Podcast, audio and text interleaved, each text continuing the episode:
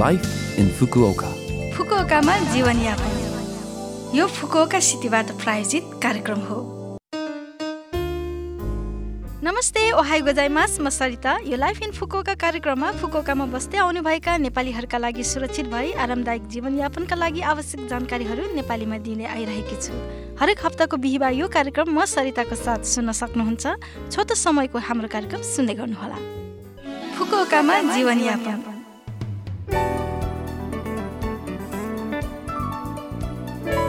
भोलि शुक्रबार फेब्रुअरी तेइस तारिक माउन्ट फुजी दिवस हो। के तपाईँले कहिले माउन्ट फुजी देख्नुभएको छ? जापानका हिमालहरू भनेपछि पहिलो नाम आउँछ माउन्ट फुजीको। यो जापानको सबैभन्दा अग्लो हिमाल हो जसको उचाइ तिन हजार सात सय छयत्तर मिटर छ। अहिले पनि यो हिमालमा ज्वालामुखी सक्रिय छ। यो यामानासी प्रिफेक्चर र सिजुओका प्रिफेक्चरको बिचमा अवस्थित छ। उत्तरमा यामानासी प्रिफेक्चर र दक्षिणमा सिजुओका प्रिफेक्चर पर्दछन् तर पहाडको टुप्पोतिर भने कुनै प्रिफेक्चर सिमानाहरू छैनन् त्यसैले कुनै पनि प्रान्तमा पर्दैन जस्तो देखिन्छ। यद्यपि पहाडको टुप्पोमा रहेको हुलाक कार्यालय भने सिजुओका प्रिफेक्चरभित्र पर्दछ। त्यहाँ एउटा मन्दिर पनि छ जहाँ विवाह समारोह पनि गरिन्छ। माउन्ट फुजी जापानमा स्किङको उद्गम स्थल हो। त्यसैले यहाँ स्किङका लागि वर्षेन ठुलो घुइँचो पनि लाग्ने गर्छ। माउन्ट फुजीलाई फोटोमा वा टेलिभिजनमा हेर्दै आए पनि एकचोटि मलाई चाहिँ वास्तवमै गएर हेर्न भने एकदमै मन छ। जापानका सार्वजनिक स्नान गृहमा जानुभएकाहरूले पक्कै पनि त्यहाँ माउन्ट फुजीको सुन्दर कला कोरिएको देख्नुभएको हुनुपर्छ। माउन्ट फुजी प्राय जापानी सार्वजनिक स्नान गृहको नुहाउने ठाउँको भित्तामा चित्रित हुन्छ। त्यस्तै जापानी कविता साहित्यिक लेख पैसाको नोट आदिमा पनि जापानको प्रतीकको रूपमा यसलाई प्रयोग गर्दै आइरहेको छ। माउन्ट फुजी विश्वभर चिनिएको दायाँ बायाँ दुवैबाट समान आकार भएको दुर्लभ सुन्दर हिमाल हो जुन विश्व सांस्कृतिक सम्पदा स्थलको रूपमा पनि दर्ता भएको छ। यो माउन्ट फुजीको बारेमा छोटो जानकारी थियो। फुकुओकामा जीवनयापन। यो फुकुओका सहरको सूचना हो। फुकुओका सहरले रेवा छको सहर तथा प्रान्तीय कर फाइल लिँदैछ कर फाइल गर्ने म्याद मार्च पन्ध्र शुक्रबारसम्म हो।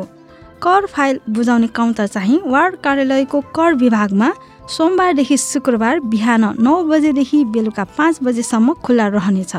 काउन्टर भिडभाड हुने भएकोले कृपया हुलाक वा अनलाइन मार्फत कर फाइल गर्न अनुरोध गरिन्छ।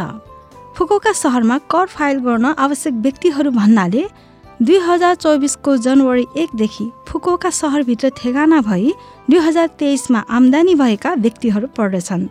कर कार्यालयमा अन्तिम कर फिर्ती निवेदन पेश गर्नुहुने वा तलब आए मात्र भएको व्यक्तिको हकमा कम्पनीमा वर्षको अन्तको समायोजन गर्नुहुने आदिले कर फाइल गर्न आवश्यक छैन।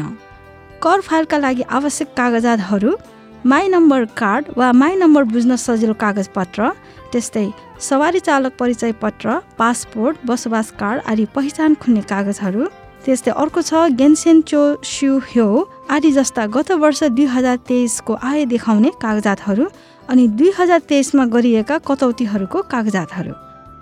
आवश्यक कागजात वा कर फाइल गर्न आवश्यक छ छैन आदिबारे विस्तृत जानकारीका लागि कृपया आफू बसोबास गर्दै आएको स्थानीय वार्ड कार्यालयको होम पेजमा हेर्नुहोला।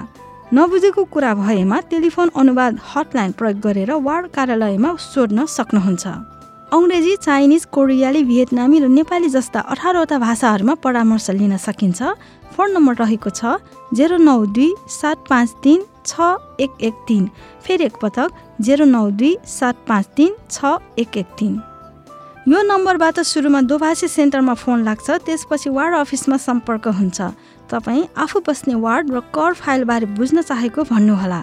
यस अतिरिक्त वार्ड कार्यालयमा जानुहुँदा पनि आफ्नो फोन प्रयोग गरेर यस सेवा मार्फत अनुवाद गर्न सकिने भएकोले नहिचकिचाइकन यसको प्रयोग गर्नुहोला। यो फुकोका सहरको सूचना थियो।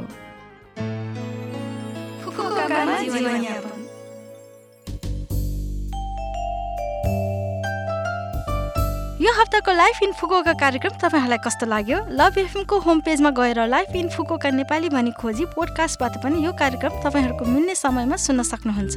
त्यस्तै ब्लगबाट पनि यो कार्यक्रमको बारेमा जानकारी पाउन सक्नुहुन्छ। मेसेज पनि पठाउन सक्नुहुन्छ।